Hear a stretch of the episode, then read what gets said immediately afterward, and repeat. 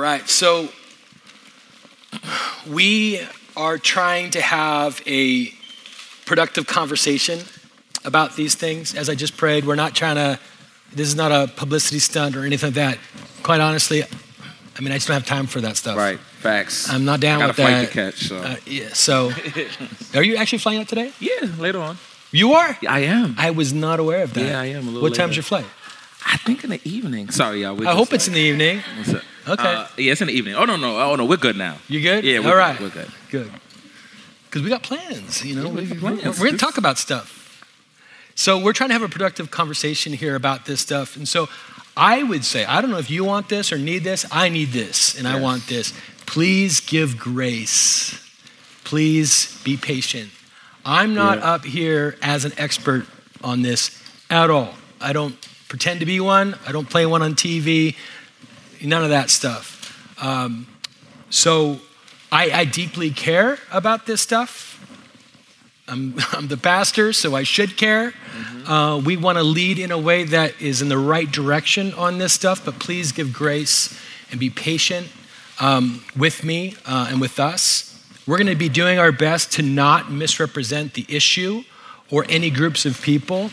Uh, we're going to be doing our best to do that. We want to be able to speak in ways that uh, we, we don't want to speak in ways that are insensitive or contribute to the divide in any way. And I know both, I know that wherever you're at in this discussion, um, there are times where the way that the discussion happens around us, we feel alienated in the conversation and we don't feel drawn in. Uh, and so we want to make sure that we're, we're trying to talk about it in ways that are helpful. Um, and I would say, even Kenny, I, Yeah. I'm not scared of this. Yeah. Well, I'm kind of am, but I'm, I'm down. I would say, if I even say something Yeah, yeah. where you need to like put me in check, be, be kind. but like you know, like I would say, let's let's talk about it. Call me out. You know, I, I don't want to be contributing to the problem. But we don't view we don't we don't just uh, view this as a, a cultural issue or a, a political issue, um, social issue, whatever. Um, we we see this as a, a sin issue, and so that's that's our perspective. That racism is wrong in all, in all its forms. It's an affront to God, and um, the gospel is about confronting sin, right?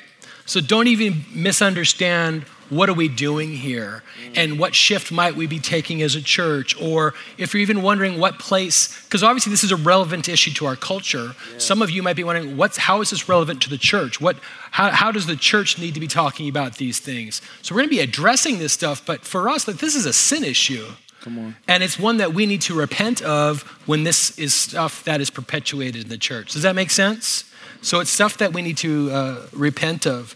And so we want to be talking about this stuff. And um, um, we're going to try to talk about race and racial tension and Sheesh. bias and all these things in, a, in ways that, that draws people in. Are you ready for this? I feel like I got set up. You did. You did. Uh, and, and some questions have been coming in. Oh man. So Take it easy on me. when we look at the news, you do you watch the news? You're probably a Fox Twitter, News guy, Twitter. right? Newsfeed. Speaking of newsfeed. setup. Newsfeed. Newsfeed. That's my news source. Yeah. Well, when even you look at what's been happening Yeah, in our yeah. country recently, right? Yeah, absolutely. I mean, we can go back historically, which we're gonna, uh, but even in the last handful of weeks, we've got the uh, governor of Virginia, right? That photo that uh, came out where I don't think he ever admitted which one of the two individuals he was in in the photo, but one we've got blackface and Blackface. the KKK Yeah. hat. Not Both awesome. bad. Both, yeah. Neither one were good. Yep. So there's that. That's been in the news. Yeah. Um, Howard Schultz, who's uh, looks like he wants to run for president uh, as an independent. He you know, there was a big uproar uh, and a lot of pushback when he made the statement, "I don't see color," Yeah. and some people said. That's not okay that you talk about it that way. Right. That's the that's And we'll, we'll in get- Harlem they said that's BS. Yeah, well, it is, and we'll we'll talk about why. Yeah. Um, we have the situation with Jussie Smollett, which I'm sure you're aware of, Yes. who fabricated a story uh, touching on all the hot button issues. Right. Anti uh, uh, uh, racist, homophobic, Mm-hmm. and pro-Trump, basically. And uh, and and the thing is that with that is those are real sentiments, and there's those are emotionally charged issues in America. Right. And so all so this is stuff that is we're we're constantly talking about. And even Gucci creating the blackface. I don't Oh, know I- if y'all heard about that. I am- oh, everybody in New York is talking about that. Like Gucci is canceled right now in Harlem. Shows you how- So Shows you how aware I am. So that so so there's a guy that that he's one of he's one of the first black designers for Gucci. His name is Dapper Dan. He's like a Harlem legend, and so the CEO of Gucci flew in from Europe to talk to Dapper Dan because the black community wasn't happy. Yeah, they just I mean you can Google it, but they just created something that basically was a black face. Like it was like some kind of turtleneck thing that you pull up, and it's basically a black face. Yeah. So all these things are happening, obviously not helpful. And and I want to be, you know, and it's not just about the black community and the white community. Um, obviously, about six months ago, there was a shooting in the Jewish synagogue in Pittsburgh. Yep. That new congresswoman from Minnesota Yeah. made a statement on Twitter that she had to, to apologize for that was uh, anti Semitic. Yep. I read an interesting article yesterday about Jeremy Lin, the basketball Mm. player, and he talked about what it was like to uh, be in a league where Yeah. no one looks like him. Yeah. And some of the stereotypes and comments and ways that he's been treated. yes. He was even saying how uh, everyone calls him Yao Ming wow. as sort of they think it's cute, you know, to call him that. Um, but anyway, this is something that's not just a black or white issue. I want to try to be sensitive that I don't want people of other groups like uh, uh, the Hispanic community or uh, the Asian community. I don't want anyone to feel marginalized or pushed aside or disregarded in this conversation. Right.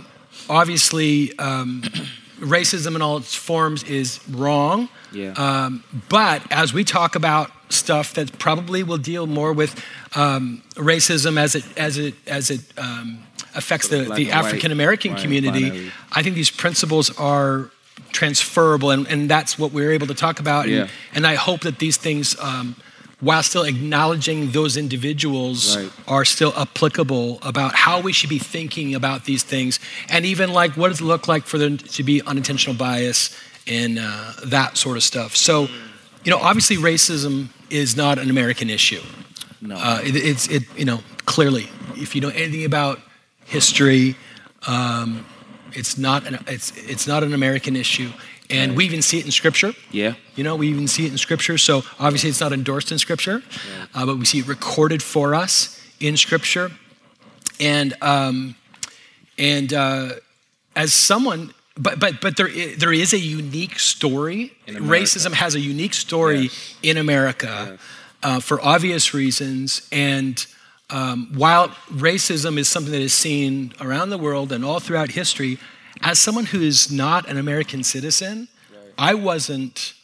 I've not grown up in an environment where that story was something It's that was that was part of our history. Right. So um, we've talked about all this in Miami, and I like pool yeah, so poolside conversations. I, I love talking to you about Yeah. about this stuff, and I've and that's an example of why I'm not an expert on this, and I'll probably ask stupid questions, and I've always okay. appreciated that you've allowed me to to do that. But even like within our city here, this city that I love so much, um, you, racism has a unique story here. Mm-hmm. You know the way that it's been seen here over the years, and um, it's heartbreaking, and, Mm. and it's it's something that um, we can't I've heard at times people dismiss racial tension as an issue in the South, as if it doesn't exist everywhere else, when, when of course it does. So, what I'd like to first start off by talking about with you, Kenny, is if you could speak to how racism is systemic.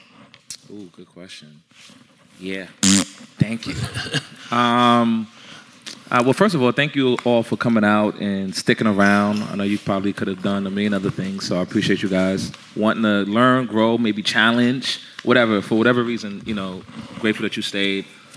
Um, it's interesting, Zoe, because we, you know, racism, I would say, is America's original sin. Like this is America's original. In fact, my my friend Tis- Tisby said, uh, "Greed is America's original sin, and racism is the result of greed." And and I think what happens with racism is we think that it's. But my my the biggest issue I have with a lot of my white friends that are Christians is that they think that racism is an individual problem. And so what often happens is, to your point about it being systemic, we, we try to treat racism a systemic problem with individual solutions. And that bleeds into how we think about race and racism in the church. And so racism is simply power attached to bias. Power plus bias equals racism. So the reality is, every system of oppression is simply that it's bias. It's being biased towards a certain group, maybe their sexuality, maybe it's the way they vote, maybe it's the color of their skin, and then having the ability to execute on that bias structurally, that's power, and that equals the system of oppression. And so we see every system of oppression kind of grow that way, and racism is no, is no different. And what's interesting is if you look at the history of this, of this issue, there was a time in America where we didn't think of ourselves as black or white and so on and so forth. But instead, you know, you were Irish and you were Italian or you were this or you were you were Af- wherever you were from, right? There, there were groups of people that actually lived together in this country in the early like settler colonial days. But what happened was, you know, there was this thing historically called Bacon's Rebellion where they realized that, oh snap, wait, our issue isn't poor white anger or poor black anger, but it's when poor white anger and poor black anger comes together. And so the the the the the, the ruling class, right, realized that man, we need to create a system. We need to create something that's going to divide people, that's going to keep poor whites and poor blacks from realizing we're the problem. We're the ones that's making their lives a living hell. We're the, we're the ones that's, that's keeping them living in slums and living, living in terrible conditions. And so they basically instituted this system of, of, of, of bias that we now consider race. And, and, and when you think about that, you know, the church has never been separate from this issue. The church and the racism and the church have gone hand in hand from the very jump. The first slaves that were purchased from the shores of Lagos, Nigeria by the Portuguese, they paid a tithe to the Church of England for. They paid a tithe to own bodies, right?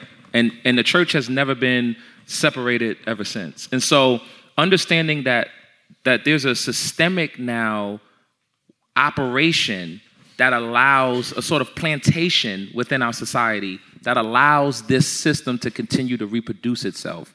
And so the slave plantation is the first sign of systemic racism, right? Because you see the different levels within the plantation, right? There was the master, there was the house Negro, then there was the, the field Negro, and, and, and there was all these different variations. And that, that was the first system, but then it just became a part of how we operate in the air we breathe.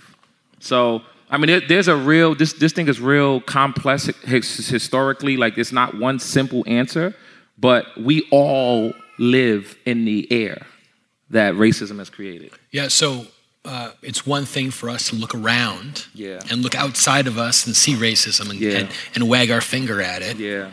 But yeah, it it it it has its, it. The church historically has been a part of the problem. Yes. Puritans own slaves.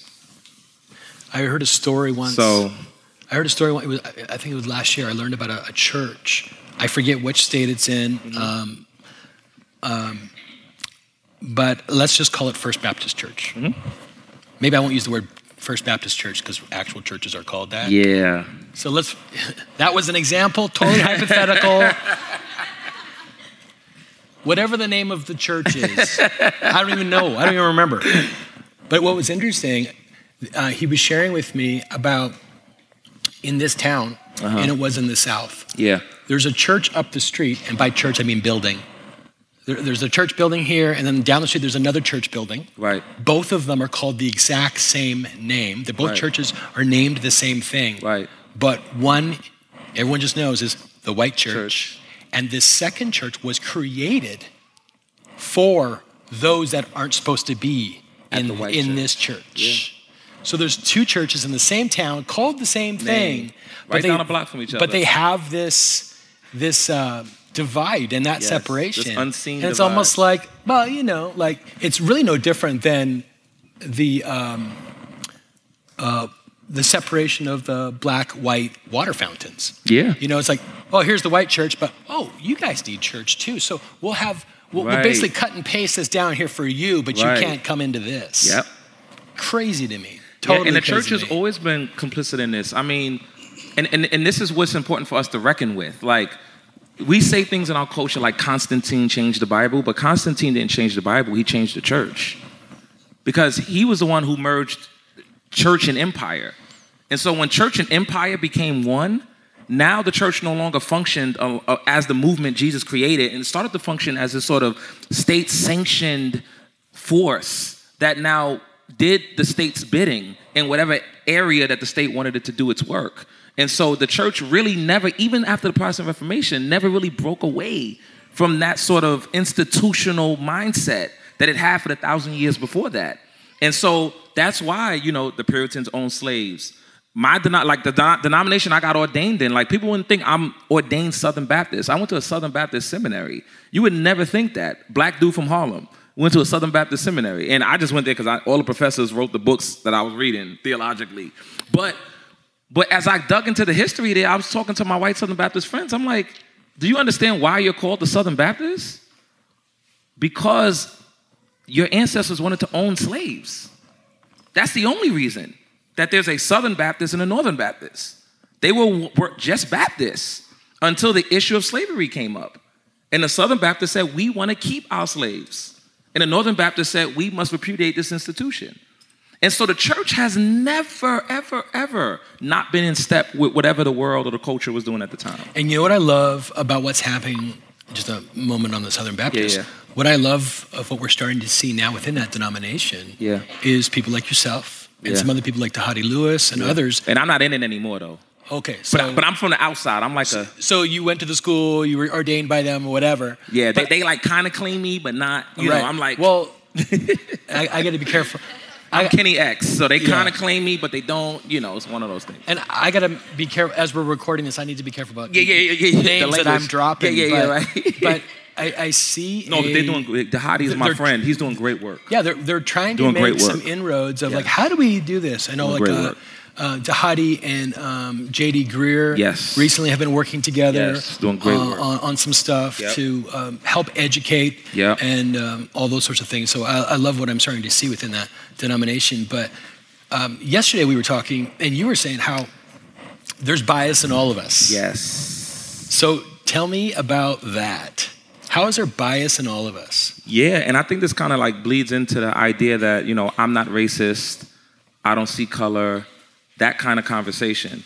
The reality is, of course you see color. Everybody sees color, right? Like I would not want you would you would not be seeing me if you didn't see my color. Like why would I not? The problem is not you seeing my color. It's the biases and stereotypes you attach to seeing my color.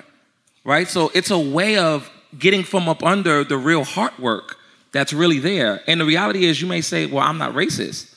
But you don't have to be racist to have bias. Everybody has bias. We see somebody that maybe looks a little sketchy and we like, ooh, I don't know. Right? We see somebody maybe from the other side of town. Uh, we see somebody that talks different than us or looks different than us or whatever. And we have whatever we have, a stereotype or an idea about them. And so you don't get rid of bias by denying it. You, you don't get rid of, you don't build unity by denial. Denial is the number one disease in America. It's not depression, it's denial. Because that's what we li- we live in the United States of amnesia. That's what we are. Like we act like we act like the last 400 we act like 400 years of slavery didn't exist. We act like 70 years of Jim Crow didn't exist. We live in the United States of amnesia. It it was just the civil rights movement happened 50 years ago. Yeah. 50 years ago. Like my dad was alive during the civil rights movement. And so the reality is, this is a we're one generation removed from this. And so I think we come at this with a sort of amnesia approach, like, oh, I have black friends, or I have Hispanic friends, or I have Asian friends, whatever the case may be. And that still doesn't mean that you don't have bias. If you you might love one black person, but not black people. Does that make sense? Like, like we love black art, but we don't love black people in America. We love hip hop, right? But we don't. We won't say anything about ICE snatching Twenty One Savage or Meek Mill getting incarcerated over some stupid thing, right? Like, in other words, we can love what black people make and not love black people. We can love what Hispanic people make and not love Hispanic people. And so it's just understanding that all of us have that propensity in our heart because we're sinners. Like that's where the gospel speaks. Amen. I, this is a church full of people who believe in the risen Jesus. Amen. There's a cross for a reason. Amen. We need grace. But but I, I don't think we get what we want to see happen without at first admitting that bias. Yeah. And one thing that I've been trying to learn Yeah. um, is that with the whole I don't see color, mentality, Yeah. that's predominant among the white community. Right.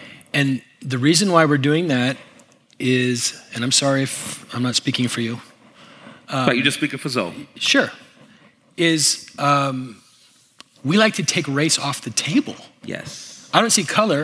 And so, what I might even be saying is, I don't judge you or think less of you because you look different than me. That's and it. I mean well when I say this. And look, uh, you know, I love black people. I don't see color or Right. whatever. But what, what we can do sometimes is the white community is not used to dealing with their own race That's it. because they don't see themselves as white. That's it. They see themselves as, dare I say, normal. just normal. Right? Like, so it's a form of privilege, right? Which we'll talk about later what white privilege is, but it is a form of Jane Elliott, the most fierce little white lady. uh, She used to march with she used to march with MLK. You know she about it. She said, Jane Elliott said the one the number one privilege white people have in America is to never have to think about being white. Yeah. And, and so the reality is when you think about that, Zoe, like to say I don't see color is a statement of privilege because it's like, well, I don't I'm have to. well, I don't have a color. I'm just me. I don't have a culture. I'm just me. Mm-hmm. Yeah. And so once you say that, you you're right. Yeah. Yeah. And I think we have to be careful Yeah. that we, bear with me, I think it's possible, especially if we're talking in light of unconscious bias. Yes. Right? Which is, most of it is unconscious. yeah, so it's not, and that's the thing, you talked about how everyone is biased. Yeah, most of it's unconscious. Yes, unconscious. We're not talking about KKK hood wearing. No, like you, know, were raised to see this per- these type of people that way. You somebody told you a horrible story about going to Inglewood. I don't know. Like you know what I mean? Like you somebody says, "Oh, Compton is dangerous. They might shoot you." You know, like and so you go there and you're afraid, right? So there's anyway. Go ahead. Yeah. Sorry. So, uh, no, I was I just was gonna trying to say, be helpful. Uh, you- and this, you are you are helpful. Thank you. But I I think that um, what was I going to say? I don't know. I cut you off. That's what I said. Oh man, it was going to be so good. It was good. You, you, you were saying something about No. help me, help me. What is was he? said, bear with me, it's possible. It's possible. Yes, thank you. Anything is possible to him who believes. I received that. Okay. I think it's possible, and I think we need to make space, especially when we're talking about unconscious bias, that we help to educate people, expose ignorance, promote learning and understanding and humility, Yeah. but be careful even in the way we address unconscious bias. Because if we address unconscious bias Yeah. and we assume the worst of someone who says, I don't see color, and we address that, we could address it in such a way that they hear us telling them that they are members of the KKK. Right. And in doing that, we don't draw them into the conversation Right. and don't expose them to learning, and we don't expose them to growing beyond their ignorance and learning what life is like to be you Right. you know and we have so i think we have to be careful in how we address i think we should address it Yes. but also be careful about engaging in the conversation in a way that draws people in so they can learn how to be a part of the solution and learn how maybe unintentionally they've been a part of the problems Good. and anyway we, we've got a we and, and so of course schultz the presidential candidate he made and if you look at the whole context of his statement Yeah. right you know what he was trying to say Right. And then he says what he shouldn't have said, Right. which is wrong and Right. dismissive, Right. and uh, and and a problem. And that it's a lot Right. of times people think, you know, what's the big deal? I don't see color. That's a good thing. That's it. And and here's the thing: my daughter. So when my daughter was born, my oldest daughter, we lived in a predominantly black neighborhood, And so when we would, when she was learning how to walk and we walk around the neighborhood and all that kind of stuff, she didn't see people that looked like us Right. all day long. She looked, she saw people in the neighborhood that didn't look like her. Right. But here's the thing. My daughter doesn't see color. But my daughter is a child. Hmm. She has an immature perspective. Yeah. She's a child. And that's the problem when we have that attitude of, of not seeing color. We have an immature perspective Right. of something that we need to be paying attention to. Right. And there's a purity in what your daughter has. Right. Right. That we've lost because, like I said in my sermon, we've been discipled into division. And there's a purity in that. And in the kingdom, that's the ideal. Right? The ideal in the kingdom is to be able to say, I'm I don't see color, right? Right. I'm colorblind or whatever the case may be. That's the ideal. But but the reality is the real is we all have real experiences with baggage and and we've all been taught a certain way and we've all been raised a certain way. And once you bring sin into like because those are all now structures once you bring that kind of structural sin into the, the equation you of course you see color. So now you're not you can't say i'm colorblind you're just blind. Yeah. and that's the worst thing to be is to just be blind. So obviously, um, there's been uh, a lot more um exposure on yeah. uh, the the emergence of the Black Lives Matter yeah. movement, yeah man. And one common response is, don't say it. "I'm gonna." don't say it. The the competing hashtag All Lives Matter. oh lord you said it. So, so let's let's talk about that. Let's let's talk about what is wrong with that statement that all lives matter in response to yeah the statement of Black Lives Matter. yeah what's right about it is it's true Sure. What's wrong about it is it's false. At the same time, all lives matter is true. All lives do matter. But it's false that all lives matter in America. That's not true. Right? And, and what that statement does is dismiss the experience of millions and millions of people of color who have been pulled over by the police, who have been pushed out of their community, who have seen no investors come into their neighborhood just because they're black who have who have been who have been incarcerated for things that are legal today right? Like in other words it, it, it's it's not true. All lives don't matter. And so i think it's another kind of sort of judo attempt to get out from get to get up from under the discussion to get out of the discomfort of admitting that there's a problem and that i may actually be a part of that problem right? And so it, it- it's a it's a real dismissive um, idea, and and here's why we say unapologetically Black Lives Matter in America in in Harlem. Our church says unapologetically Black Lives Matter, and we say that because we know and we believe that the people at the bottom, which has historically been people of African descent, Black folks, the people at the very bottom of the structures in America, if their lives matter, then every life will matter. Every life will matter on the way up. Does that make sense? So if the people who by 2020, one out of every four of them will be incarcerated or have a criminal record, if their lives matter for crimes that we've all done, for stuff that you did in college, for stuff that you might still be doing, let's just, some of us need some prayer, amen. They incarcerated. Incar- over 50% of them for drug crimes, not violent offenses, not murder, drug crimes. Incarcerated for years. Judge throw the book at them. When we live in a, in a society like that, if, if that if their lives matter, then a rising a rising tide floats all ships. Like everybody's gonna matter on the way up. And so I'll never forget. I heard this quote by somebody um, from um, from Germany during Nazi Germany time, and and they said that you know it, it was a it was a minority group that wasn't German, and they said, well, you know, first the Nazis came for the Jews, and we didn't say anything, and then they came for the, for this group, and we didn't say anything, and then they came for this group, and we didn't say anything, and then before you knew it, they came for us, and there was no one left to defend us. And so this is why it's important for us all to raise our voice if if if we're going to be a part of the solution. So I, again, I, all lives matter, yes. But historically and practically, all lives don't matter. Yeah. And we have to be able to say both. Yeah, it's uh, once again, it's it's being it's taking race off the table Yeah. to say Black Lives Matter, And then only someone's people- response is all lives matter. It's like, oh wait, you just unblacked me. Yeah. Like, Like, only just- people who don't think they have a race can say that, can take Right. race off the table. Right. Yeah. It's literally taking. It's not even saying. It's it's interesting. The response is not, "Hey, white lives matter too." Right. It's saying all lives matter, which is, is dismissive of race. I saw a funny meme the other day. Could you imagine in the Sermon on the Mount when Jesus says, Blessed is the poor in spirit, and somebody said, All lives matter. and, and Jesus would have just looked at him like, No, like, like, like, like everybody matters. No. He was, of course, everybody matters, but he's talking about a specific people that are marginalized. When Jesus said, What you've done for the least of these, you've done for me. What if somebody just shouted in the crowd, Well, all, all Jewish lives matter? Every, everybody matters.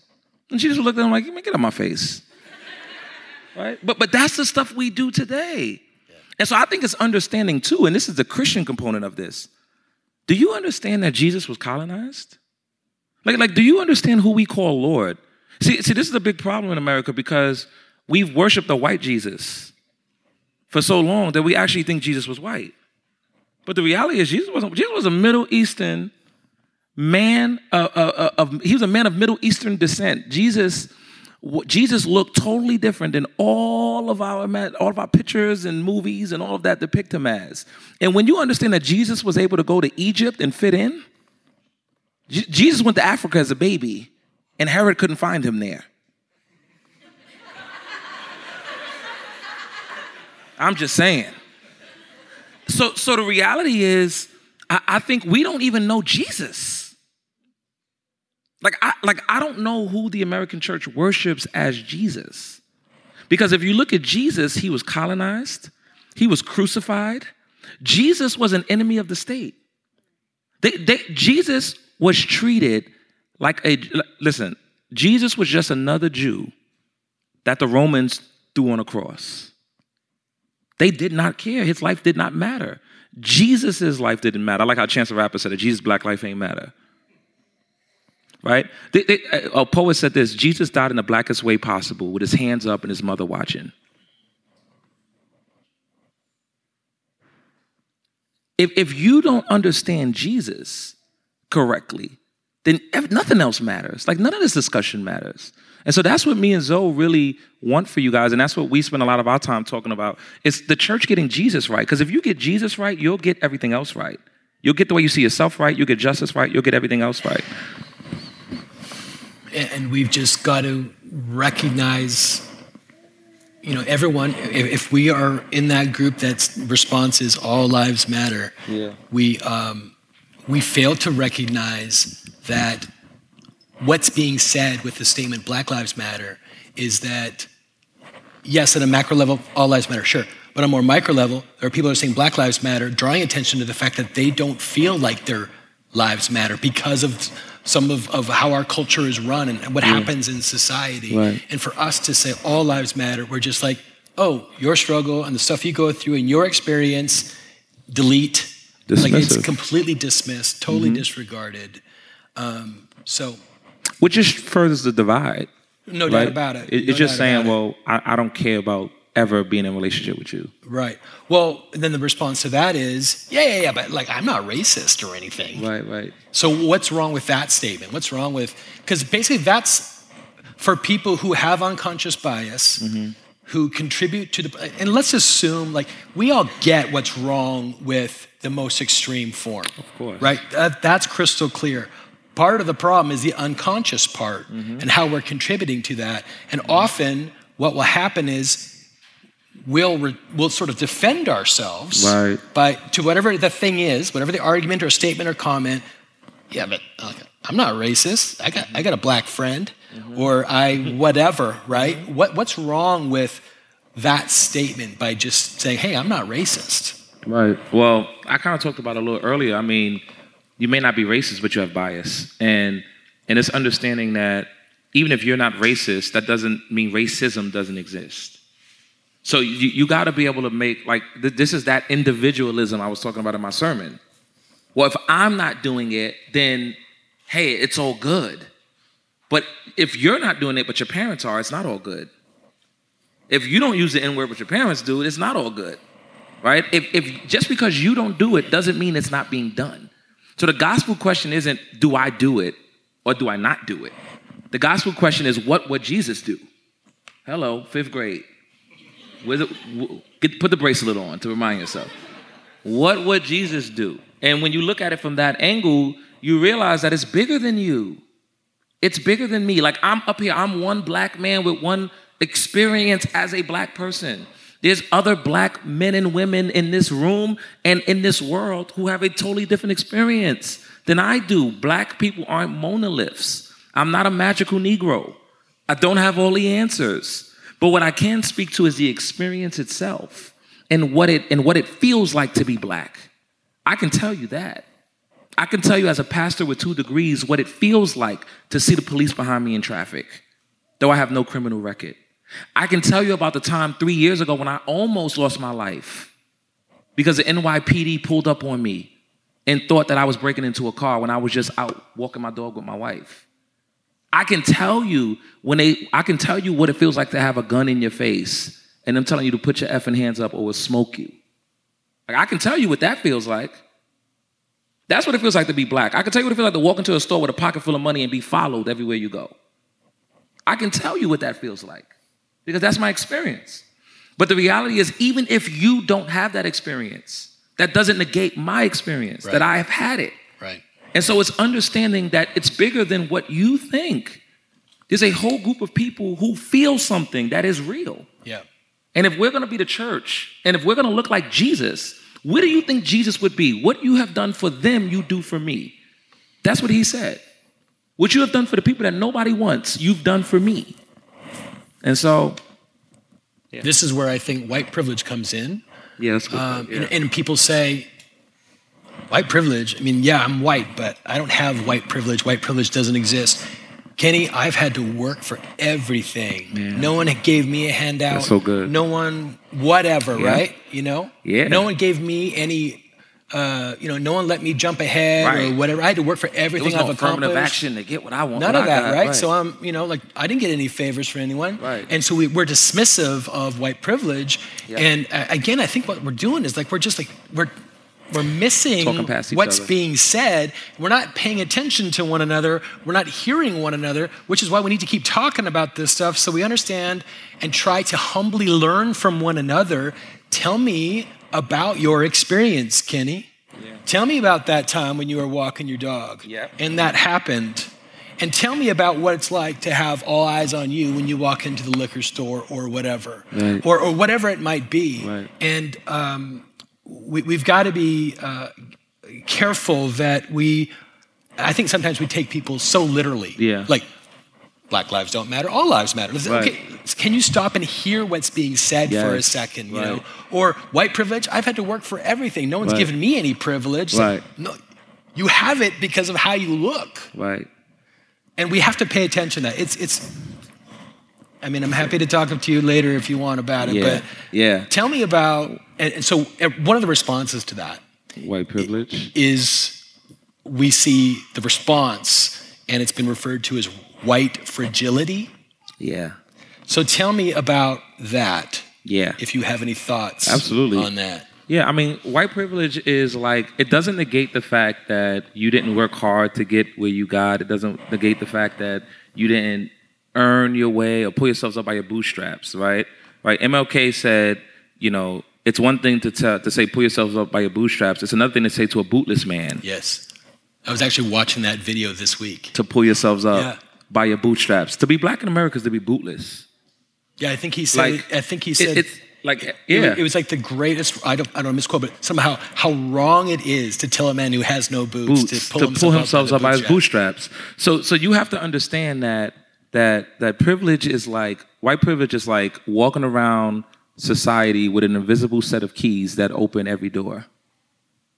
And you don't know you have the key but if you work hard enough and you achieve and you put your mind to it and you go to Stanford or Columbia or Harvard or UCLA or whatever other school you can think of, you can make it and you can be what everybody else can be, right? And you actually can dream that way because you have these set of keys in your back pocket that will open every door in our society for you. To be black is is to to to basically walk through society with no boots on and be told you pull yourselves up by your bootstraps. Every school in your community is failing. There's no resources in your community. There's no way to actually educate your children. There's, there's no fair housing. You look at the slums you're forced to live in, which, by the way, was institutionalized by the government, right?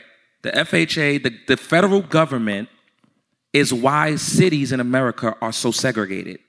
They created the problem that gentrification is agitating. The federal government, about 50 years ago, redlined every black community.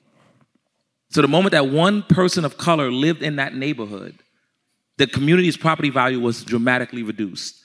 And in Brooklyn, this was a big issue because, and there's a book about this called The Color of Law by Richard Rothstein. He's a Jewish historian, so go pick that up. Because we gotta give y'all some resources too. But, but he documents this entire movement and he talks about in Brooklyn how there was this diverse, incredibly diverse community. White poor immigrants would live with black, you know, would, would live with black residents and black neighbors. And they would all live together and play. The kids would play. It, it, and this was like, you know, during the 1900s. But then the redlining policy started. And these white immigrants realized, yo, my property value dropped dramatically just because somebody black lives next to me. Why would I stay here? And so they started to leave. And what started to happen was then they started to create deeds and housing laws and policies where if you were black, it literally said in the deed, you could not sell this home Yeah. to a black person. In the deed, it said that. Mm-hmm. So there's a black person. This is black, uh, a man who was very, very wealthy. He was a construction worker during this time. He lived in New York City. He helped build the Hamptons, which I don't know if y'all saw White Chicks, but the Hamptons is like the Beverly Hills of New York, right? He built the entire thing, but within the deeds of every house he built, he could not live there. He made more money and had more money than all of the white folks moving in, but he couldn't live there. He had to live in a black community that was redlined, that was the inner city, that was the ghetto, mm-hmm. right? And so understand that all of this is structural. Somebody said we don't want these two groups of people together and created laws to follow that through. Yeah. So I don't even know where I was It's going communities. with that. Yeah, but I mean, it's communities. I remember uh, a guy I used to work with. Um, it was still on the historical paperwork or whatever. He had a house in Silver Lake, you can still see it and there it was. right there. You know, had to be sold to a white person only. Only. Doesn't matter if you had the money. Yeah. So, um, man, this stuff bugs me, Yeah. um, and it's easy for me to say. But in light of that, you know, it's easy for me to say that. We talk about white privilege, all that kind of stuff. Right. But I guess, right, like, if this stuff exists, people like me have a responsibility now. I mean, you, you talked about it earlier. Yeah. What does it look like for us to be stewards of that, right? To serve and to love other people and to give them voice and to um, acknowledge them in holi- holistic ways, Right. right. How do we be advocates? People who have this have a responsibility to steward that so called privilege Right. well for the good of other people. Right. I mean, I actually wrote look- this you're down. looking- you're looking I was looking for up. something that I actually wrote down um, because I was meditating on this the other day. But basically, I said, if you look at the early church, you would think that um, they were against wealth, that they were for justice for the oppressed, that they were socialist in some of their economic and social policies. In other words, when you look at the early church, they look nothing like the church today does. The early church looked like a group of dangerous liberals to conservatives and a group of dangerous conservatives to liberals. And that was Jesus. That's because they looked like Jesus. When you understand that Jesus was crucified by both the state and the religious community, then you understand where the church's role fits in all of this. And so I think as the people of God, we have to ask ourselves, how are we how are we embodying this message that we preach, this gospel that we preach? How, how are we living out when Jesus says, What you've done for the least of these, you've done for me? How does our community sh- make room for people that society has thrown away? To be a Christian is to be a Christ follower. That means we all have a cross to die on. Jesus died on his. What is my cross? And so I think it's important for everybody in the room with a level of privilege and power to really ask that question. And what I would love is if white people in the church, and this is just a personal thing, this is just a personal thing, so, so it, it's okay if y'all still do it, but this is just my personal thing. What I tell our people is all our white people, I'm like, talk about justice. Let our black people talk about reconciliation. Let our brown people talk about reconciliation. In other words, let the group that's been oppressed talk about restoring relationship. Don't, don't let the group with power come tell the group that's oppressed, now it's time, like, oh, no, no, now let's talk about reconciliation. Because that can be a form of saviorism and paternalism. Oh, yeah. Which is a big problem, right? In the way that the church tends to handle these issues. Well, let's just go into this black community and let's fix these issues. Or let's go into this Mexican community, this Hispanic community, and let's fix these issues. And the reality is, those people, there are people there who've been working on those issues for a long time. What if we go in and learn their language? And we see that, that's more than theory. That's more than theory. We see that probably in every city in America. Every city. The issue of paternalism. Yes. That actually doesn't help anybody. Doesn't help anybody. And and could and probably does perpetuate problems. Yes. Yeah. So so it's it's understanding your posture because your posture allows you to gesture. So if everybody came to the table with a posture that allowed them to gesture in a way that was inclusive and loving and, and invited people into the table that to belong, like the best example of this I can give you is the early church. Like you, you want to talk about what this looks like? Go to Acts chapter 6. Whenever we install deacons, we always talk about, you know, we read them, you know, we, we read the names and we go through the process of installation and we say, oh, 6, Stephen and all these people. But when you look at that text, what you'll see is there was an issue. What was the issue? There was a group with power that was oppressing a group within the church that didn't have power. There was the Hebrew widows who had power, who were oppressing the Hellenistic widows who didn't have power. And what happens in the text? The community comes and complains to the apostles. Well, what should we do? Because these people, like, our, our mama and them ain't eating. We want some food too. We hungry, Jesus. How can we eat? And they come to the apostles like, we're, we're being oppressed. And what happens? They look at each other and they say, well, we can't stop preaching the word to wait on tables. Appoint seven godly men from among you. Remember? Y'all remember that text? Uh, um, I know we read our Bibles, right? Amen? Okay. Appoint seven godly men from among you. And what happens?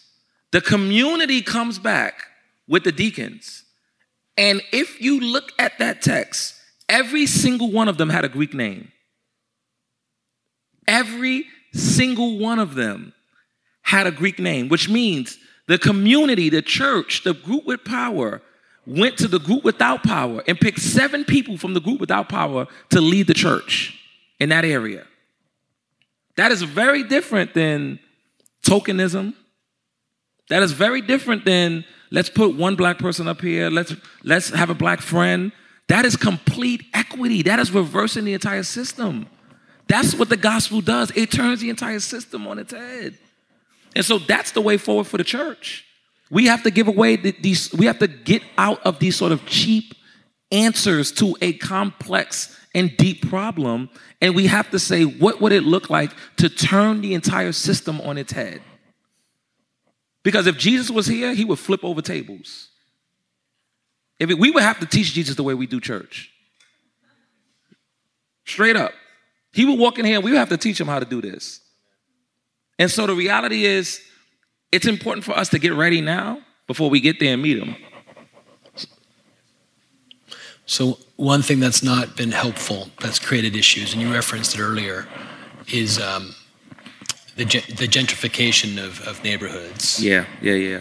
How are how are we to respond? How's the church is to respond? How are we as individuals to respond to that? I mean, we see it happening really across LA. It, yeah. it's, it's happening. You throw a rock, you can hit a gentrifying neighborhood. Right. What's what's our response to be? I mean, how do, how do we how do we?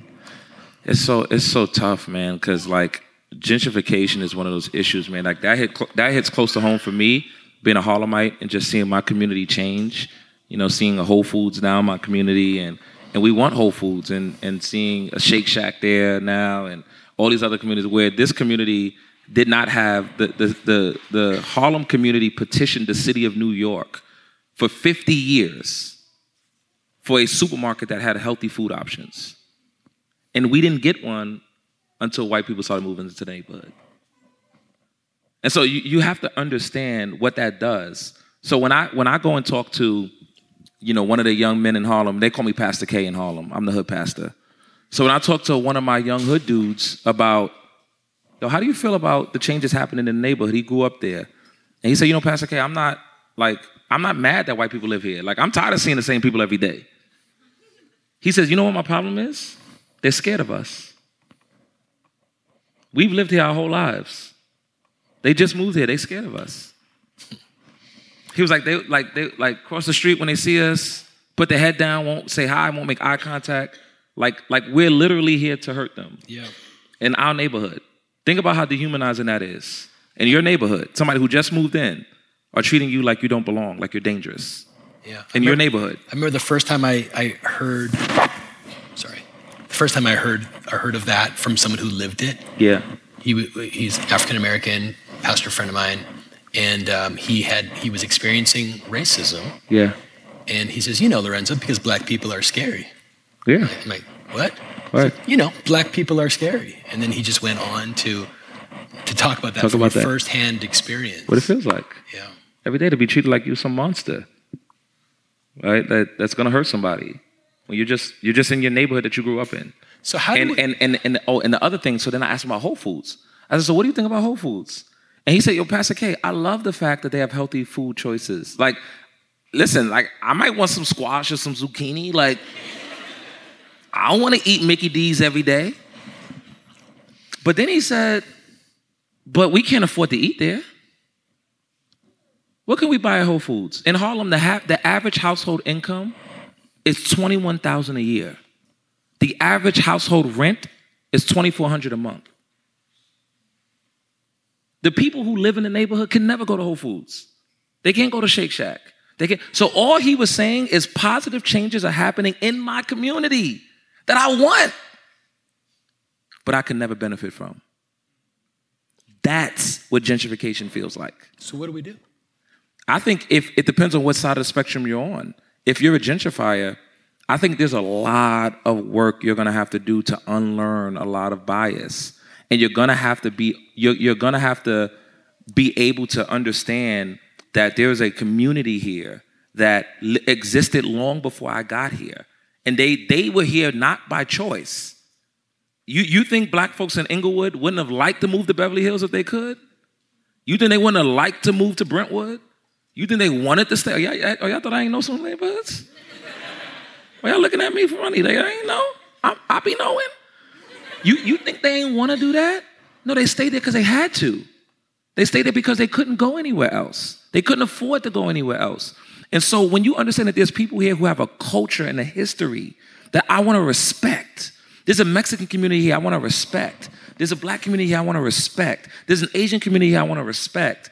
Now you can become like, I, and the challenge of gentrification is I would say if you're not from the neighborhood, don't leave. Because I would rather a Christian who's woke and aware, but others stay. Because if you move out, somebody who's not aware is gonna move in. And it's gonna be even more of a problem. So, like, don't leave, change it while you're in it. Say, yo, I understand that I'm a part of something that, that I don't wanna be a part of. I don't, I don't, I don't want to hurt you. I don't wanna push your abuela out of this neighborhood. I don't want for your grandmother to not be able to live here anymore. But the fact of the matter is, how can I use whatever privilege I have to change this? You should be at the community board meetings. You should be the one there arguing for the rights of the community. You should be the one protesting Shake Shack, protesting Whole Foods. You should be shopping at the local supermarket there, whatever that is. In New York, we got like 50,000 of them. We got Key Food, we got Associated. I don't know what y'all got here, but you should be shopping local. You should be buying local. You should be buying small business. In other words, your dollars speak. If you go to every new fancy coffee shop in your neighborhood, but yet you say you love black and brown people, You are part of the problem. And, it, and the challenge with gentrification is it's not just white folks. There's black and brown folks who are also gentrifiers. That was that's one of the challenges that I have to get my black folks to understand in Harlem. I'm like, yo, you're from DC. You're not from Harlem. And though you have a great heart and you might love the neighborhood, this is a like you don't know the culture here. So you're you're moving in with good with, with black dollars. You're moving in. You might work at a law firm. You might be in, in on Wall Street or whatever. But the fact of the matter is, you're eating at the coffee, you're, you're, eating at Whole Foods, you're shopping at the new coffee shops, you're going to all the new businesses, and, the, and gentrification only sees one color, and it's green. Period. So it's understanding that what I do with my money speaks louder than what I say I believe. The number one original sin in America is greed. You dry up the money, you're gonna see people, you, are gonna see people start asking questions and things start changing. So So let's say that there are people here and they're like, I might be a gentrifier. What, I feel like this is an AA meeting. What, what, what do they Hi, do? I'm Kenny. I'm a gentrifier. What, what, what do they do? If you can drive 20 miles to buy something that's in your neighborhood now just because somebody like you moved in, do it. If you can go to a community board meeting and you sit there on the side of the community and say, we don't want that new development here, do it. If you can open up your home to get to know your neighbors, then do it. In other words, if each individual person took the responsibility to, to in this room to build a space where they were the minority, then we would see the kingdom of God come to this community. That's all it takes. All Jesus needs is two or more. He don't need, he, he changed the world with 12 people, really 11 without Judas. You know, we ain't gonna get on Judas right now. Why did you gesture in my general direction? No, no, I was. No, Judas is over there. Judas is over there. He's on the couches. Judas is behind Judas. us. Right, get behind me, Satan. Judas is back there. I feel so, so attacked right no, now. No, no, no, no, no, no. You good? You, you Paul. You ready to cut somebody's? You, you, you Peter. You ready to cut somebody's ear off? You a rider. You about that life, though. But with 11 people, Jesus changed the world. With no Instagram, Facebook, or Twitter. What? He changed the world without social media. Isn't that crazy? So imagine what God can do. Our problem is we don't believe in the power of God. We, we don't believe God can do what we can't. And, and because we have little faith, we ask God to do man things. That's another sermon. I'm about to start preaching, so God pull me back. Because these people gotta get home. They've been here a long time. But but but but when you start believing in God to do God things, you'll start to see him show up and part seas and raise the dead and tear down your biases because he's bigger than your upbringing. Right? He's bigger than the way you were raised. He's bigger than the way you vote. He's bigger than that. So I think it's it's really it's coming back to Jesus because if the church lives like the church, then this neighborhood would change. It would have to change. It has to move. Jesus said, if these people don't worship me, the stones will cry out. It has to move. Anything Satan has put up has to go when Jesus is there. Period. And so I just look at Satan and I'm just like, I rebuke in the name of Jesus, get behind me because we moving through here. And these we gonna march around this city and watch the walls come down. We ain't even gonna lift a hand. We're gonna march and we're gonna worship and we're gonna be together and we're gonna practice unity and we're gonna love one another that don't look like us. We're gonna dignify our neighbors and we're gonna watch these walls come down because they will. Period. They have to. And that's really what it takes. So let me ask you a question. Do you think the gospel gentrifies? No. I think the gospel dignifies. But I'll give you the back back. Yeah, what do you mean by behind, gentrify? Behind that, I remember hearing a, a very well-known, famous pastor And, and his what, what what he basically said is when we see the implications of the gospel coming into a neighborhood or reaching people and lives being good. transformed and all that Got kind you, of got stuff, you. he's like, that's basically gentrification. Was he white? You know he was. I know he was. No, that I, I would say. You know him. Oh, I probably do. Don't even say his name. The gospel doesn't gentrify, it revitalizes. Gentrification is top down change, revitalization is ground up. Jesus says the kingdom is like a mustard seed, which means the kingdom comes from the ground up. It means in Christianity, the future comes from the ground up.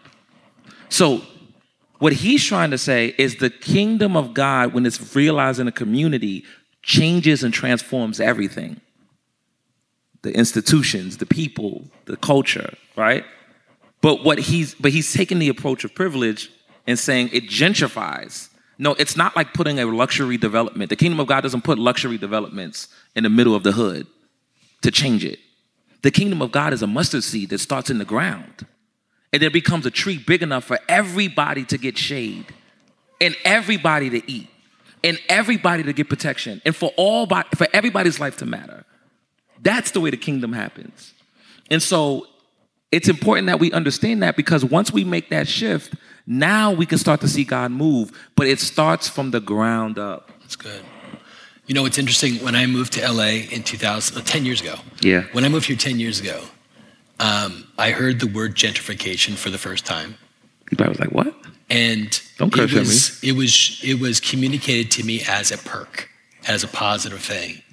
Like, oh, it's really great. You know, this area is gentrifying. Yeah. Did they rebrand it? Did they rebrand the neighborhood? Uh, So like in Harlem, it's like Soha. Well, like yeah, South there- Harlem is Soha. yeah, there's, there's, the, I, well, yeah. I'm like, that's Morningside Heights.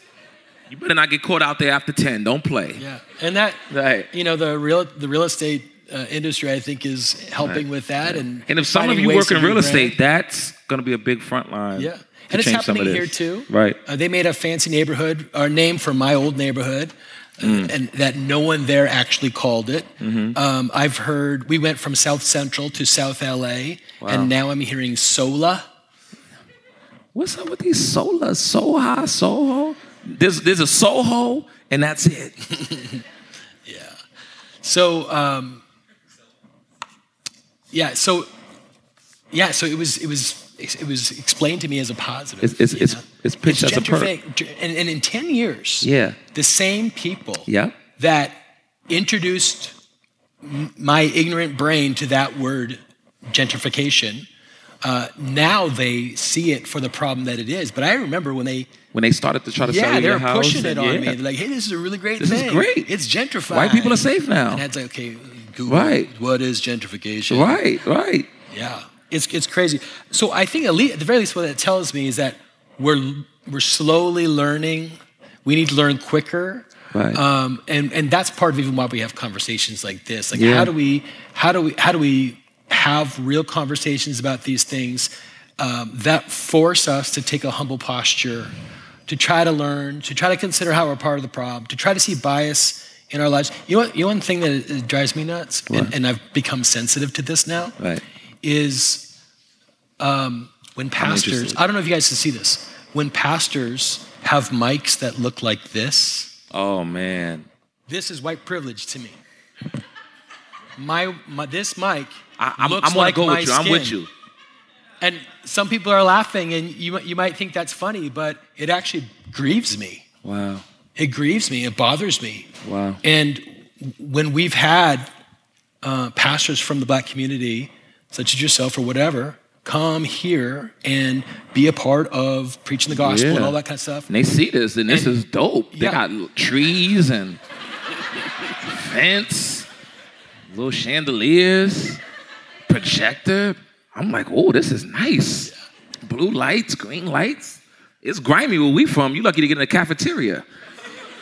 And white mics, you know? White mics. it, it, it bugs me. Right. It bugs me. And what I've seen with my pastor friends of other churches, Right.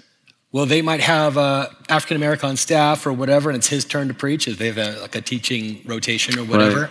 and they hand him a mic that looks like this, and it's like it's white privilege that makes that assumption that this is the best mic for you. It's it's That's true. It's a lack of acknowledgement. That's good of your You know what I mean? I'm glad you asked me how how I wanted to preach.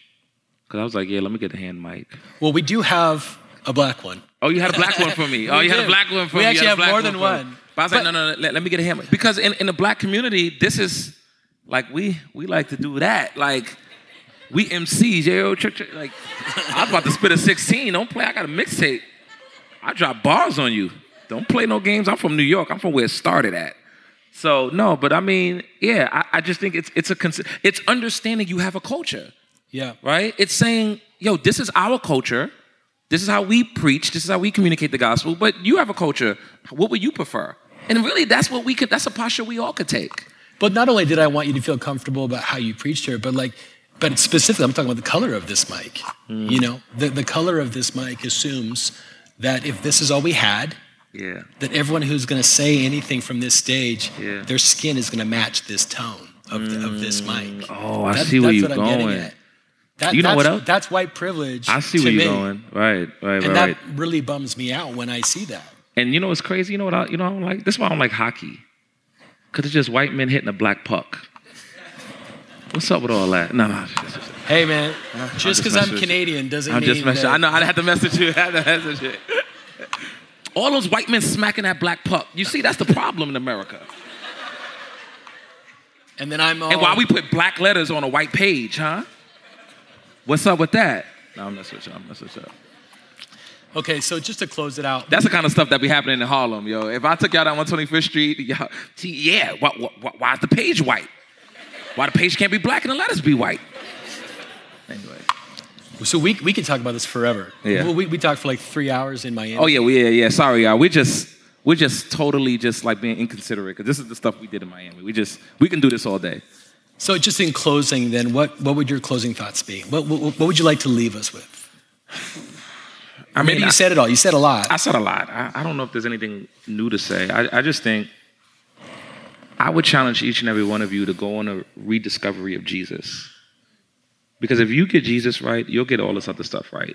It starts with Jesus. And I would just, you know, Zoe and I talked on the car yesterday. You know, we had a good conversation just about everything we're going to do today. And, you know, that was really one of the things that, you know, I just keep everything Christocentric. It's about Jesus for me.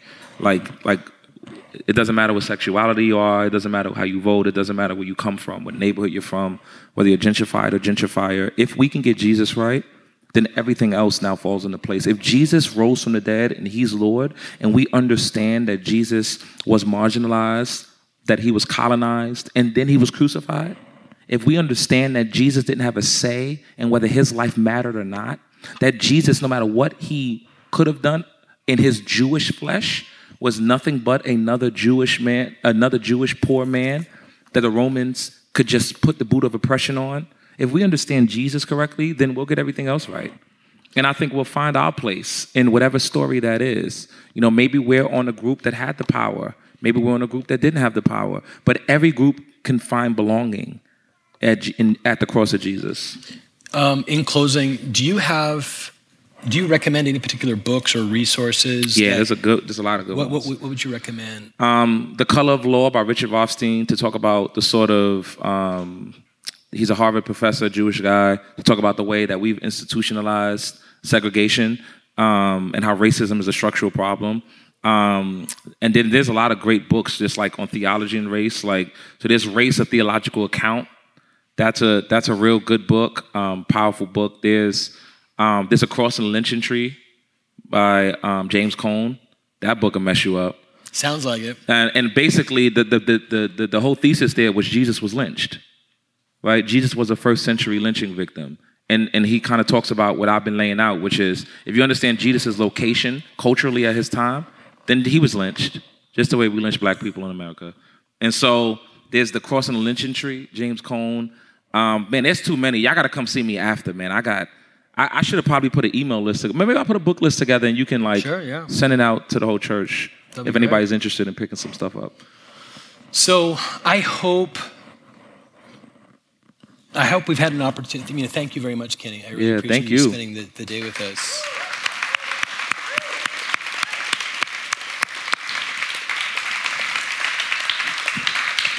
I hope you've been given something to think about. I hope that you'll more closely examine your own life to see where there might be unconscious bias, how you might be part of the problem. Um, if you are in a community where you have felt marginalized and disregarded and discarded, for what it's worth, I feel like it's not worth anything, but I'm sorry. And uh, we, we want to, we want to, yeah, not in this rescue paternal Right. sense, but we, we want to be a, a church community that reflects God's design for his church. We want to be a part of the solution. We want this to be a safe place. Yeah. And by place, I don't mean this building, I mean our community. You know, we rent this place for five hours a Sunday, big whoop. I'm not talking about the building. Yeah. We want our community to be a safe a nice community. building, it is, is we're blessed. But, um, and I would say, please be sensitive about how we continue to have conversations. Maybe let's not take each other so literally that we're trying to correct people. No, black lives don't matter, all lives matter. Right. Let's not correct people technically. Um, let's try to hear what's being said. That's good. Um, if someone from uh, someone that's part of the African American community says something to you as a white person or whatever race you're a part of, um, hear what they're saying. Let's try to not get all uptight and feel attacked in that moment. Let's try to, to hear one another. Let's try to understand one another. Because here's the thing we can be right on the issues, but be totally wrong Oof. in the sense that we add to the divide That's good. right? Like you could conduct, and I, I appreciate your demeanor and how you've talked and how you've Yeah. you've shepherded our people. Yeah. Um, and there's a way to talk about this stuff where it wouldn't land. Mm-hmm. Yeah. You know, where we wouldn't understand. Yeah. Um, and there's ways where on my end too. I mean, I can talk in such a way that I might be right about something, Come on. but in a way that you're like, I'm going to punch you in the face Yeah, yeah, yeah. you know Yeah, so no. how do we talk about these things in a way that are hearing one another and drawing people in so that we can agree have conversations and i would say ask stupid questions Come on. like a lot of people who are ignorant of this stuff Mm-hmm. there's sometimes a sense of oh, i can't ask that's a stupid question and you know I'm, I'm evidently part of the problem if i have to ask this question because i don't know the answer to it Mm. how do we how do we how do we create a culture here where we can continue this dialogue and um, try to continue to have this Yeah. conversation that's Be righteous, don't be right. That's There's a difference. i should have said it like that That's okay. I got you. that was both righteous and right I got you. Thank you, buddy. I appreciate it. Okay, thank you for coming. Sorry we went long. I hope it was still worth it. Um, and this is not the end of this, obviously, um, but this is a journey that we're on. And we all have, as we're a collective community, we all have the ability to, to, to play a role in, in, in this where it, it, it, it is a blessing to other people and brings honor and glory to God and reflects God's heart for all people. So thank you for being here. Let's thank Kenny again. Thank y'all. Thank you, buddy. All right, let's pray one more time.